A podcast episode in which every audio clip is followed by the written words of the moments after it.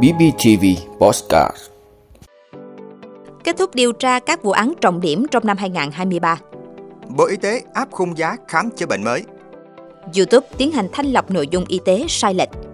Bảo đảm sách giáo khoa và giáo viên kịp thời cho năm học 2023-2024. El Nino sẽ tác động đến kinh tế thế giới như thế nào? Đó là những thông tin sẽ có trong 5 phút sáng nay, ngày 18 tháng 8 của Bosscat BBTV.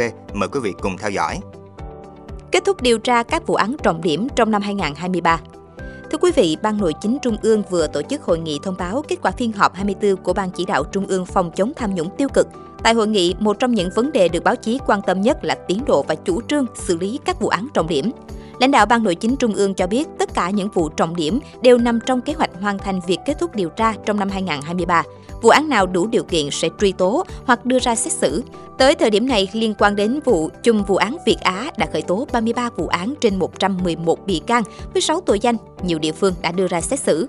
Chủ trương phân loại xử lý đối tượng được áp dụng xuyên suốt quá trình xét xử đại án này. Vụ án tại các trung tâm đăng kiểm cũng được ban chỉ đạo thống nhất áp dụng chủ trương phân loại xử lý các nhóm đối tượng sẽ được ban hành trong thời gian tới. Liên quan đến bị án đang bị truy nã trong vụ án AIC, Ban Nội chính Trung ương khẳng định quyết tâm rất cao của Ban chỉ đạo Trung ương phòng chống tham nhũng tiêu cực và các cơ quan bảo vệ pháp luật. Tất cả các trường hợp đã bị tuyên án và đang trốn ra nước ngoài đều quyết tâm truy bắt. Tại cuộc họp, lãnh đạo Ban Nội chính Trung ương cũng thông tin một số kết quả hoạt động của Ban chỉ đạo 6 tháng đầu năm và nhìn lại công tác phòng chống tham nhũng tiêu cực từ đầu nhiệm kỳ đại hội 13 đến nay. Bộ Y tế áp khung giá khám chữa bệnh mới. Thưa quý vị, các bệnh viện công điều chỉnh giá dịch vụ khám chữa bệnh theo yêu cầu, mỗi lượt khám 500.000 đồng, tiền dương 5 4 triệu đồng một ngày. Khung giá dịch vụ ban hành tại thông tư này bao gồm mức giá tối đa và tối thiểu. Theo đó, mức giá cụ thể dịch vụ khám chữa bệnh theo yêu cầu được phê duyệt không được thấp hơn hoặc cao hơn khung giá quy định tại phụ lục ban hành kèm theo thông tư. Cụ thể theo quy định, khung giá dịch vụ khám bệnh theo yêu cầu tại bệnh viện hạng đặc biệt, hạng 1 tối thiểu là 100.000 đồng một lượt và tối đa là 500.000 đồng một lượt. Đối với các cơ sở khám chữa bệnh khác, giá tối thiểu là 30.500 đồng và tối đa là 300.000 đồng một lượt. Bộ Y tế cũng nêu rõ, riêng trường hợp mời nhân lực trong nước, nước ngoài đến khám tư vấn sức khỏe, đơn vị được thu theo giá thỏa thuận giữa cơ sở khám chữa bệnh và người sử dụng dịch vụ. YouTube tiến hành thanh lọc nội dung y tế sai lệch. Thưa quý vị, trước tình trạng có nhiều thông tin y tế sai lệch được chia sẻ trên YouTube, nền tảng chia sẻ video này đã vừa công bố chính sách mới nhằm gỡ bỏ các thông tin sai lệch trong lĩnh vực y tế. Theo thông báo, YouTube sẽ gỡ bỏ nội dung mâu thuẫn với khuyến nghị của giới chức y tế về các chủ đề như COVID-19, sức khỏe sinh sản, ung thư và các chất có hại. Để thực hiện quá trình thanh lọc này, YouTube sẽ phân loại những chỉ dẫn y tế hiện có theo 3 nội dung gồm biện pháp phòng ngừa, phương pháp điều trị và thông tin mang tính chất phủ nhận. Ngoài ra, để xác định liệu nội dung có phù hợp với chính sách y tế mới hay không, YouTube sẽ đánh giá rủi ro y tế công cộng cũng như khả năng dẫn đến các thông tin sai sự thật của nội dung đó. Tuy nhiên, những nội dung thu hút nhiều sự quan tâm vẫn sẽ tồn tại dù cho có vi phạm chính sách mới của YouTube. Đơn cử là video một cá nhân tranh luận về các hướng dẫn y tế chính thức hay phiên thảo luận công khai chứa thông tin không chính xác. YouTube sẽ không xóa những video kể trên, mà bổ sung ngữ cảnh để người xem hiểu rõ hơn. Bảo đảm sách giáo khoa và giáo viên kịp thời cho năm học 2023-2024. Thưa quý vị, Thủ tướng Chính phủ Phạm Minh Chính vừa ký công điện yêu cầu các bộ liên quan và Ủy ban Nhân dân các tỉnh, thành phố bảo đảm sách giáo khoa và giáo viên kịp thời cho năm học 2023-2024.